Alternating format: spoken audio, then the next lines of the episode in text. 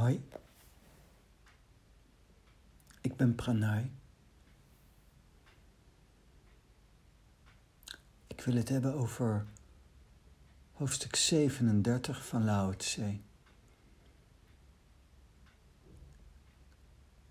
En ik gebruik de vertaling van Christopher Schipper.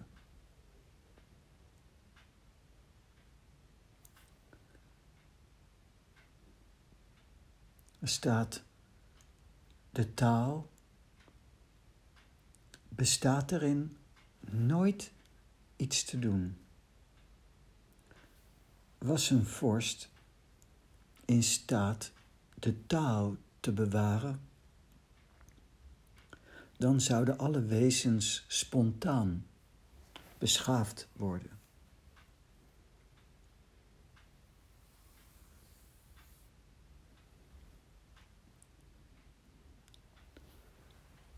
Eerste alinea.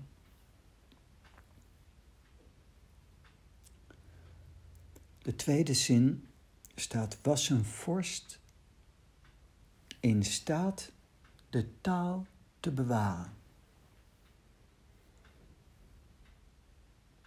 De taal bewaren. Het ene bewaren.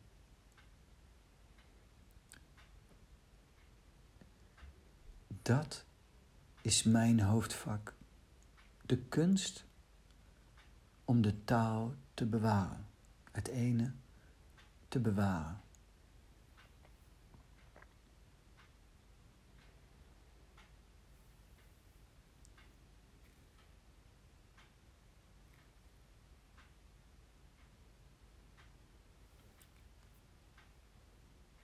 Leven in prana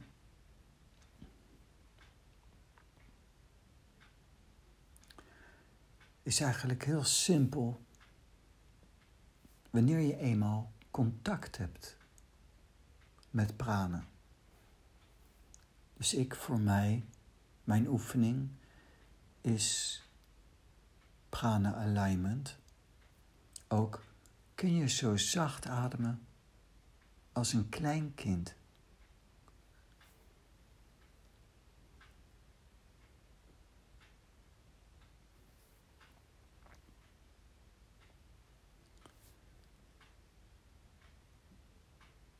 Een ander aspect van mijn oefening is de circulair breathing. Vanuit mijn voeten, mijn bekkenbodem tot aan mijn kruin van mijn hoofd. Inademing gaat via de neus naar binnen. Inademing gaat dan neerwaarts naar beneden bij het keerpunt keert het. Bij mijn bekkenbodem ook. Mijn voeten. En dan gaat via de voorkant van mijn lichaam. Gaat het bij de uitademing via mijn mond naar buiten.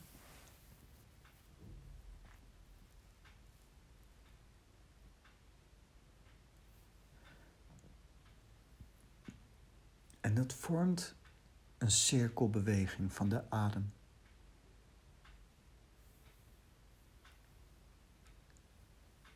En net als bij boeddhisten die zo'n gebedsmolen hebben, dat blijft draaien. Mijn circulair breathing is mijn gebedsmolen. En ik oefen dat en ik oefen dat en plotseling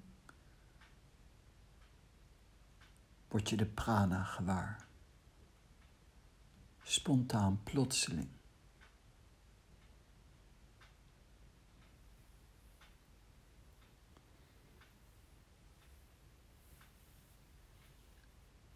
Dan, als die prana zich manifesteert, dan kun je daarin leven. Eenmaal levend in prana, hoef je niet iets meer te doen. De taal bestaat erin nooit iets te doen. Een mogelijkheid om in contact te komen met de goddelijke regen, met prana, met de manifestatie van de taal, is ontspanning, relaxation, niet iets doen. Niet iets doen is niet niets doen, het is niet onbewust. Het is bijvoorbeeld met aandacht zitten.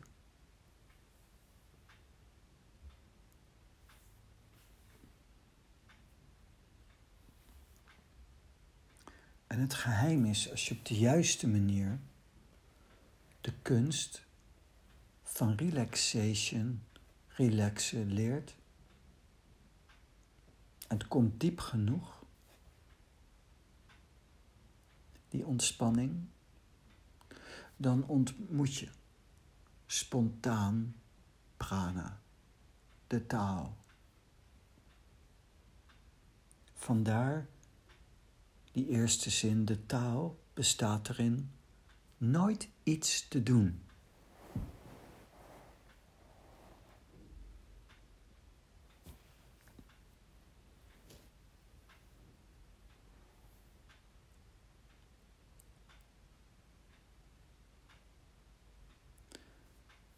En dan is het een kunst.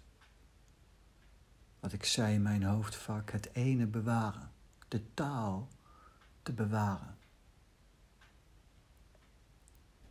In wezenlijkheid is de dharma daarvan vrij makkelijk. Intern moet je eigenlijk niet overgaan tot iets doen.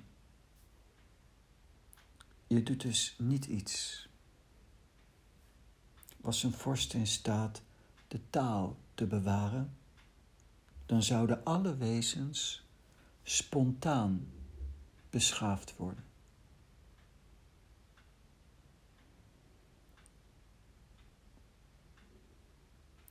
Beschaafd worden is eigenlijk een woord wat ik bijna niet zou durven te noemen. Een woord wat ik liever niet zou gebruiken. Beschaafd worden. Beschaafd worden klinkt als morality. Beschaafd worden is voor mij dharmisch leven.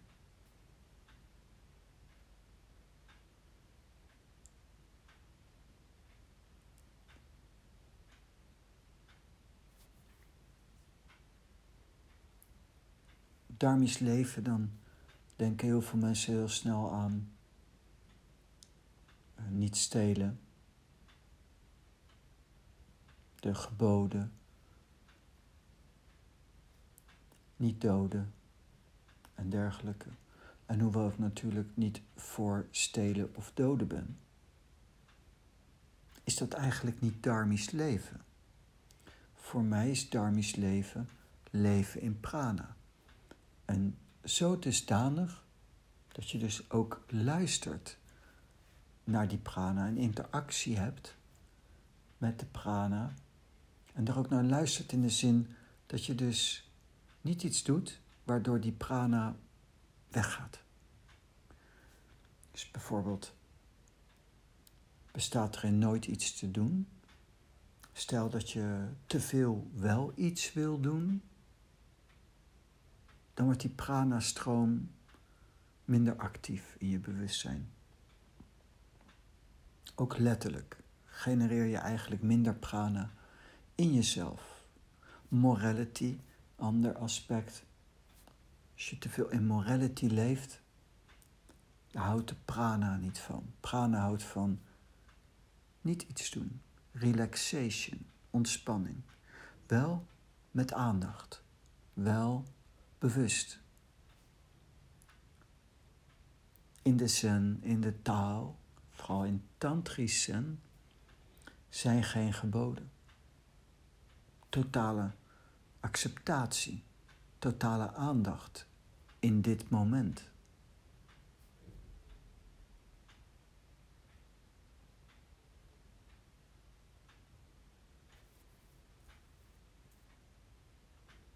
leven in prana.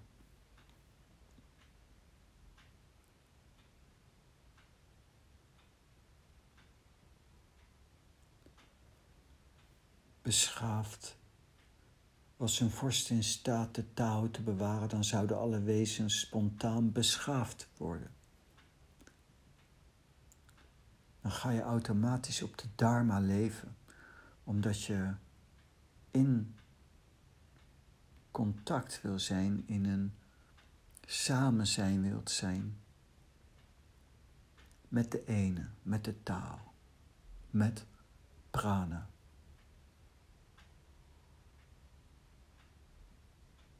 En elk moment dat je in prana leeft, in prana bent, baden in de goddelijke regen, word je spontaan heel. Word je spontaan beschaafder, dharmischer. Spontaan. Elk moment dat je zit met aandacht in prana, wordt alles spontaan gereset. In wezenlijkheid, Pranay je kunt niets anders doen dan zitten in stilte, in contact met de ene, de taal. Baden in prana.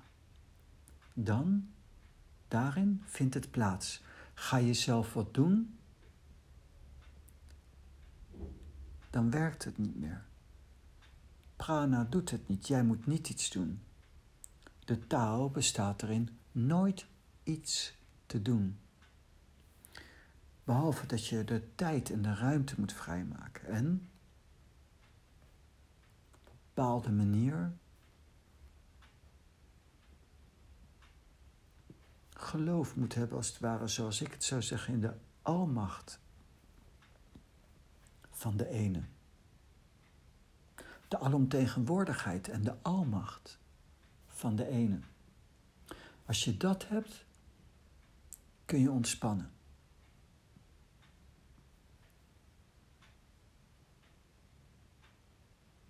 Ook als je niet gelovig bent, een totale acceptatie van het lot. Totale acceptatie van het lot doet hetzelfde. Tantra is leven in vrijheid totale acceptatie.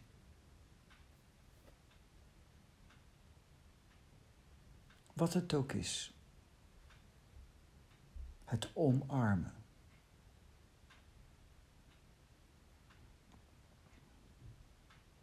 Tweede alinea. Waren ze beschaafd en wilden ze in actie komen? Ik zou ze tot vrede brengen met de eenvoud van het naamloze, van het naamloze, onbewerkte hout. Het verhaal is, als je eenmaal dharmisch leeft, in de prana, dan ga je energie genereren. Je komt tot leven, komt extreme energie vrij in jou.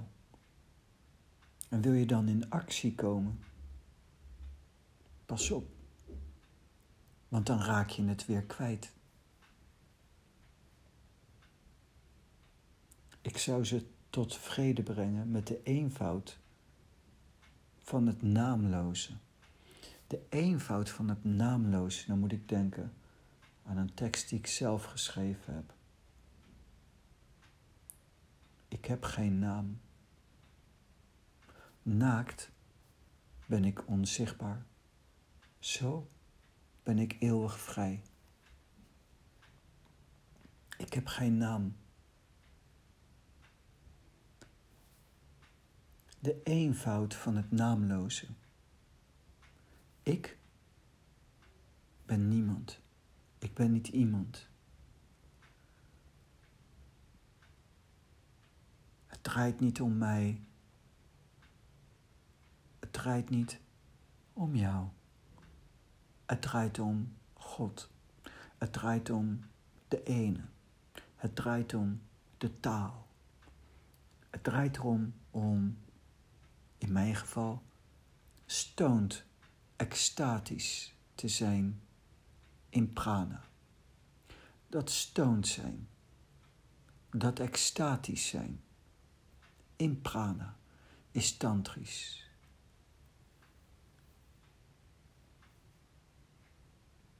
Op een bepaalde manier ben ik dan een hedonist, een genotszoeker, ultieme vormen van genot. Het geheim is genotzoeker. Klinkt als iemand die zijn zinnen achterna jaagt, maar je zinnen achterna jagen is erg beperkte vorm van genot. Wezenlijk genot gaat veel dieper.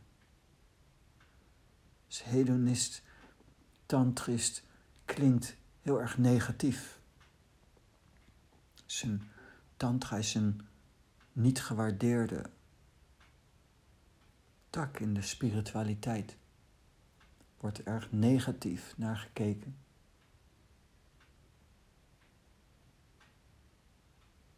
Maar als je werkelijk wilt genieten, dan kun je dat niet bereiken door de zinnen na te leven. Door de zinnen te bevredigen. Als je echt gaat verdiepen in bevredigen van de zinnen. Je gaat werkelijk het onderzoeken. Dan zul je er vroeg of laat achter komen dat zintuigelijk genot ontzettend betrekkelijk is. Daardoor niet zondig. Ik ben niet tegen zintuigelijk genot, maar het is betrekkelijk. Het is niet iets wat diep komt, de diepte bereikt.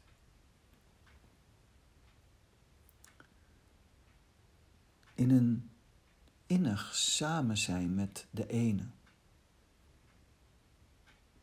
in een vorm van relaxation, wat ook overgave is aan de ene. In een niet iets doen, maar wel met aandacht, kun je badend in prana een veel dieper genot ontdekken. Een veel diepere vorm van genieten. Dat is voor mij de eenvoud van het naamloze. Eigenlijk het naamloze, ik ben niet iemand.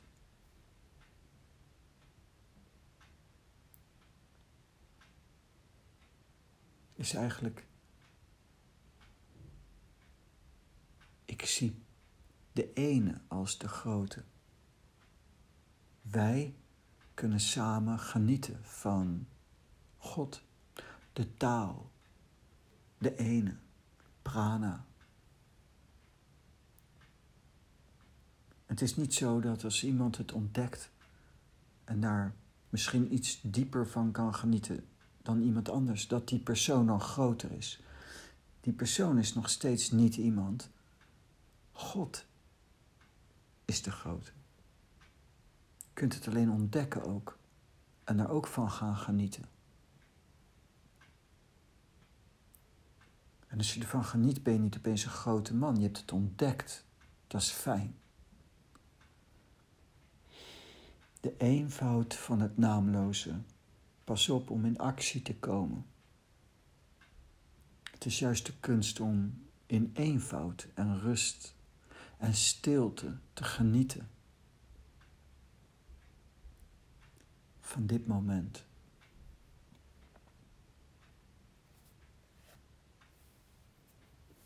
Laatste alinea, ja. Ik zou zorgen dat ze zonder begeerte waren. Want zonder begeerte en door stilte zal de wereld spontaan tot rust komen. In je alleen zijn, in de stilte. Zonder begeerte ontmoet je God.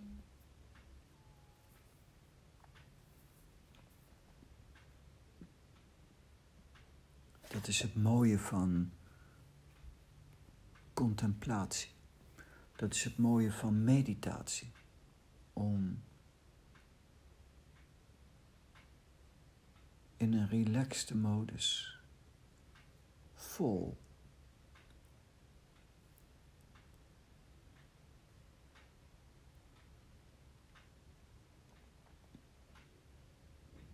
te zijn.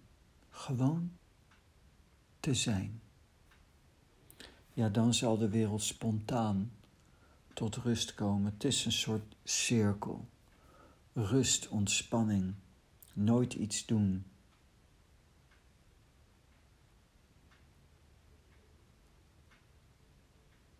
Eenvoud, vrede. Naamloos het onbewerkte hout. Bloot zijn, gewoon zijn zoals je bent, naakt. Er niet iets op plakken.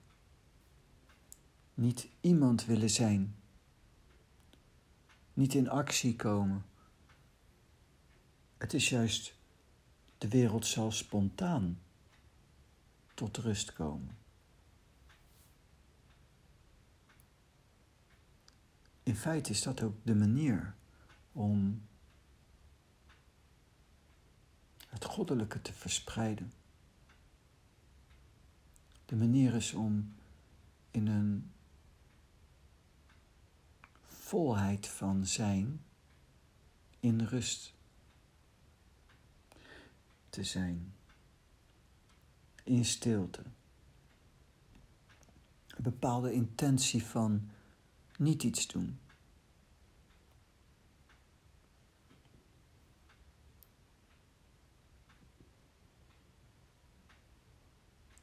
Kinderlijke eenvoud. Eenvoud, eenvoudigheid.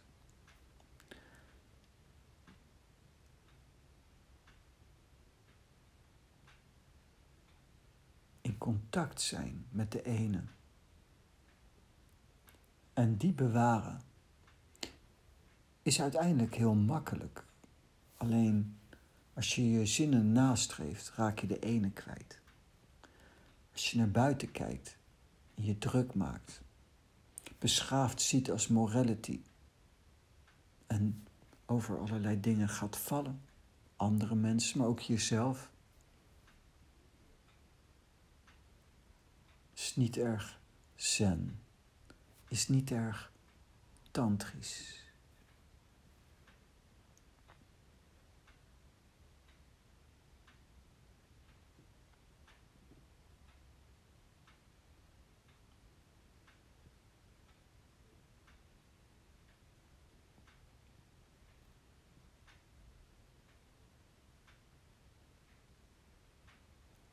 Christopher Schipper zegt op de linkerbladzijde 94 van zijn boek, begint hij bij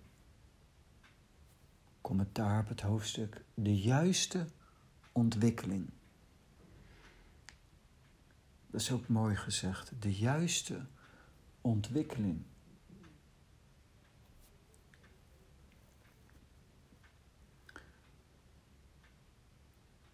Het is zo dat hoofdstuk 37, het laatste hoofdstuk is voordat het tweede deel van het boek van Lao Tse begint.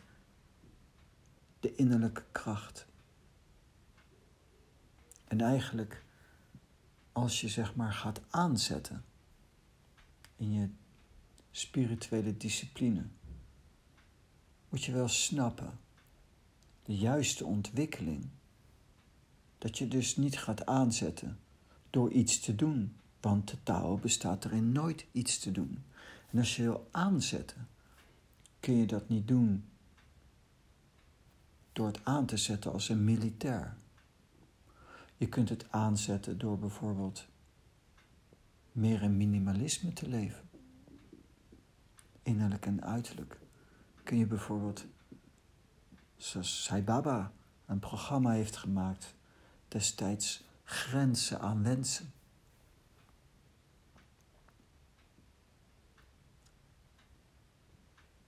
De juiste ontwikkeling is misschien wel dat je steeds meer tevreden raakt met minder. En dat minder is dan juist meer als het prana is, als het de ene is, als het de taal is. Wat heb je eigenlijk nodig? Ik heb bijvoorbeeld niet een televisie in huis. Niet dat ik niet televisie zou mogen kijken. Maar als ik thuis kom, dan wil ik genieten van de ene. En het is spontaan gebeurd met de tijd.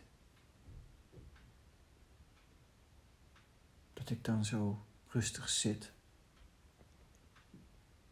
En dat ik dan gewoon rustig wil zitten en niet iets doen. En daar ook wil van genieten, van dat niet iets. De prana, de ene, de, taal. In mijn alleen zijn, in het niet iets doen. Na een dag drukte van werken en dergelijke. Zo lekker om gewoon de dag te laten bezinken. Terwijl je gewoon zit, niet iets doet.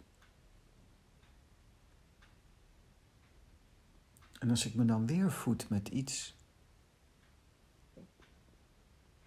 dan ontstaat er geen rust.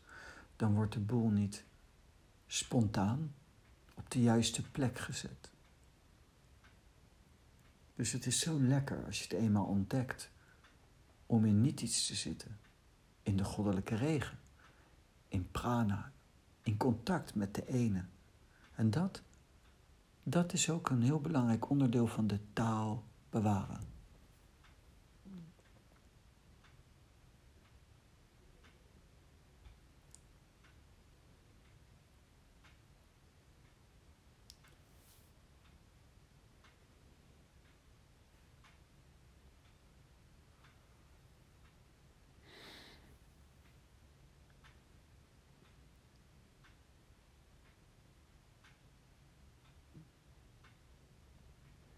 En als je beseft dat dat de methode is, de juiste ontwikkeling, bij hoofdstuk 36, waar Christopher Schipper begint met het kopje strategie.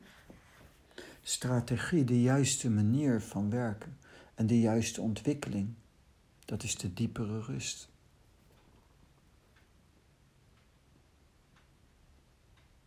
De juiste ontwikkeling als het spontaan gebeurt. Dikwijls vragen mensen aan mij, in coachings bijvoorbeeld, hoe ze tot rust kunnen komen.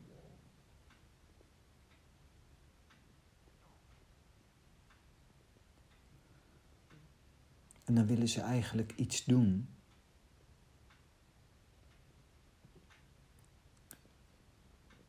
En dat is juist tegenovergesteld, andersom, niet iets doen. De juiste ontwikkeling.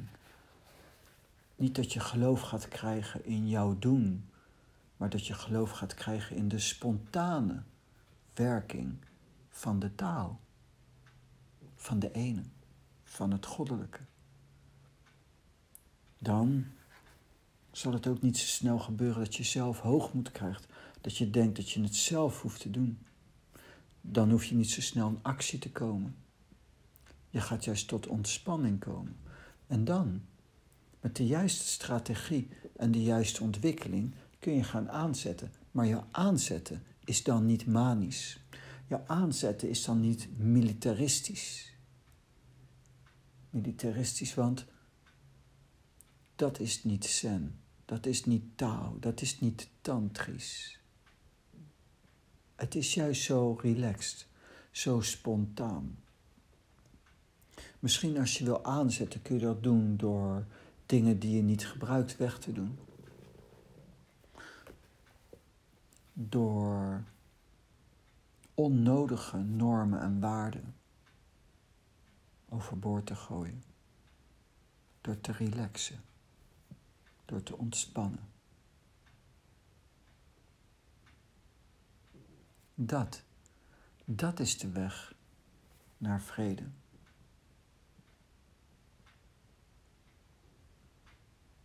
Het komt van boven. Alle zegen komt van boven. De vrede komt van de Allerhoogste. Alleen daar zul je het ook vinden. En wat moet je daarvoor doen? Niet iets. Je bent niet iemand. Jij kunt het niet doen. Je kunt wel ontdekken dat God de Almachtige is. En daar kun je dan van genieten. In je alleen zijn, in je stilte. Dat moet je ontdekken. Op het begin, als je in de stilte komt, in je alleen zijn komt, in de leegte komt, kan je misschien wel erg geconfronteerd worden met je innerlijke onrust.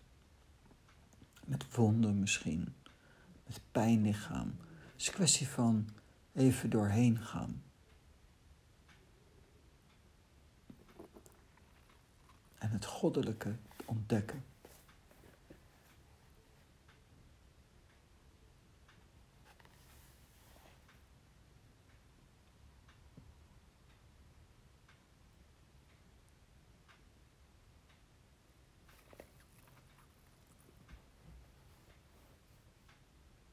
Now, that